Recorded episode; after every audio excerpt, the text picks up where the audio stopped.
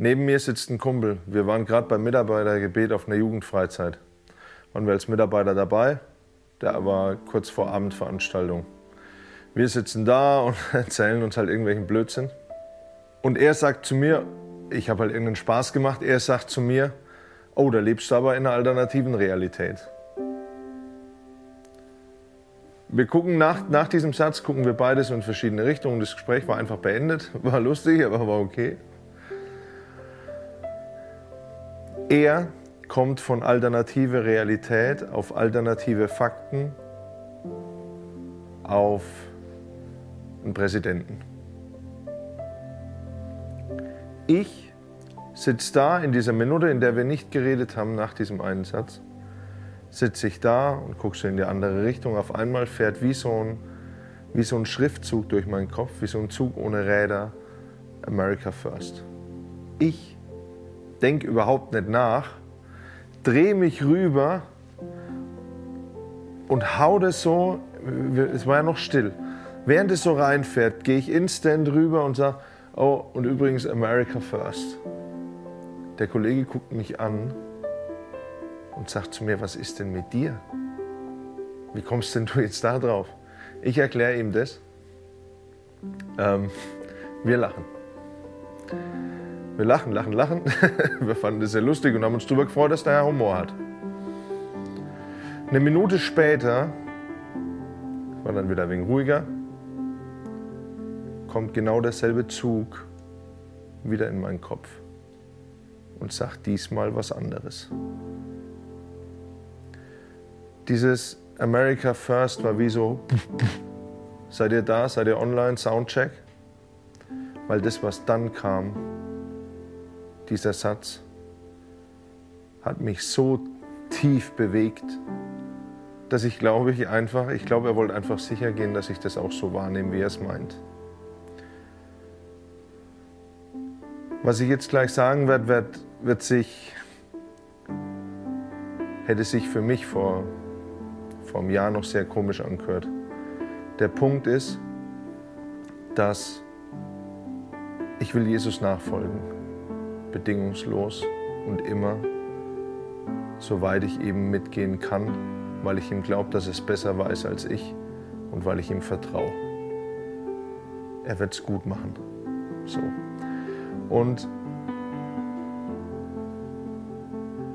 es gibt eine Bibelstelle in Lukas 14, Vers 26, da steht, wenn jemand zu mir kommt und hasst nicht seinen Vater und seine Mutter, seine Frau und Kinder, Brüder und Schwestern, dazu auch sein eigenes Leben, so kann er nicht mein Jünger sein.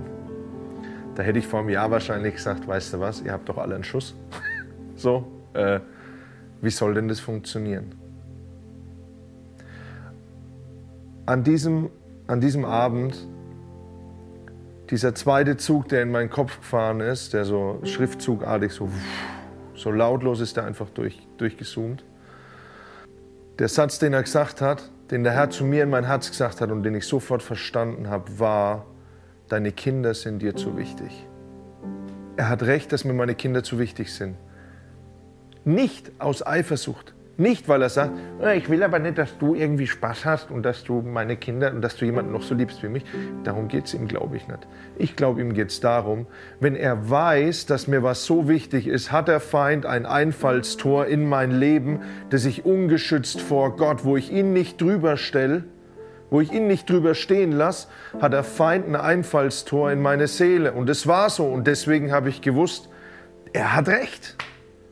Ob, ich, ob mir das jetzt schön vorkommt oder nicht, das ist völlig, das ist völlig wurscht. Für mich war, war einfach der Punkt, ich habe gewusst, ja, du hast recht. Das hat wehgetan, das hat richtig wehgetan. Weil es sind meine Kinder. So, und der, der, der Punkt ist, dass das, aber ich will vor dir, mein Papa, will ich nichts zurückhalten, denn ich glaube, dass du es gut machst. Und in dem Moment habe ich verstanden, was in Lukas 14, 26 für mich gemeint ist. In dem Moment habe ich verstanden, mein Gott, ihm geht es nicht darum, dass er sagt, das ist, ich will nicht, dass du irgendwas anderes noch so liebst wie mich. Ich glaube, ihm geht es darum, wenn du irgendwas von mir vor mir schützt, kannst du Probleme kriegen, weil der Feind genau an dem Punkt einen Hebel ansetzt. Und ich hatte Angst um meine Kinder. Aber ich habe gewusst, das ist richtig und ich, ich kann dich nur motivieren. Vertrau ihm. Vertrau ihm, er wird es gut machen in deinem Leben. Er wird sich um dich kümmern, er wird dich nicht fallen lassen und er wird die wichtigsten Themen in deinem Leben, er wird darauf nicht, rum, nicht rumstolzieren, sondern er, ihm geht es um dich, dass du heimkommst und dass es dir gut geht. Vertrau ihm. Papa im Himmel, ich bitte dich, dass wir dir vertrauen lernen. Und ich bitte dich, dass du uns hilfst, dir die Dinge in unserem Leben zu geben, weil es gut für uns ist. Und ich bitte dich darum, dass du Gnade hast und uns beistehst und ja, hilf uns dabei, Herr. Amen.